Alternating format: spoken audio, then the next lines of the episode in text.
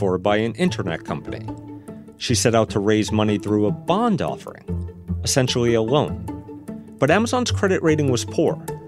That's because credit agencies were worried about its relatively small pile of cash and its risky strategy.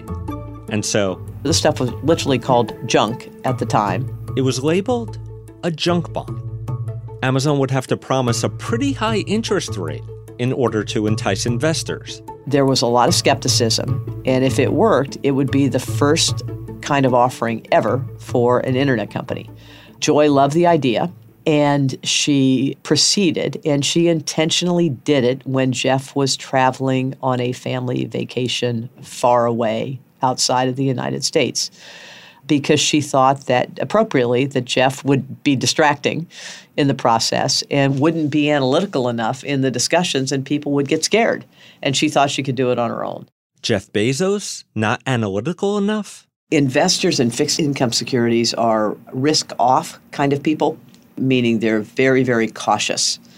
And when you are considering putting capital to work where you want a distinct return, and you're investing in a fixed in- income security, you don't want someone sitting across the table who will talk about we'll do whatever it takes to make the customer happy. And that's the kind of thing that Jeff would do. And it's not that it was wrong, it's just that she was presenting things in a way that were much more in the language of the investors that were interested in that kind of asset. Covey succeeded with the junk bond offering. Amazon ended up raising hundreds of millions of dollars. But there was more trouble to come.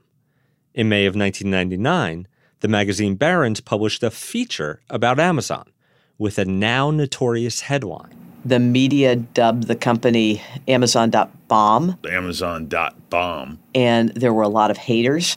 And then Amazon's stock price plummeted. It fell 94% from its peak in 1999 to its bottom in 2001. The internet bubble had burst. Here's Bill Gurley again, the analyst who worked on the Amazon IPO. That moment in time was a very defining moment for the company um, as they as they brought in their losses and and that was the peak loss period for the company. They laid off people for the first time. The losses just kept continuing. There was a an analyst that was making the argument they were going to go bankrupt. Now that the internet bubble had burst, companies built on the World Wide Web seemed a lot less promising, especially ones that were burning tons of cash and not generating profits. But Amazon survived.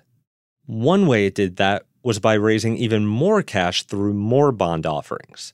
Another way was by proving that even if it wasn't turning a profit, it sure could do other things well. If we knew in 1996 and 1997 how much money Amazon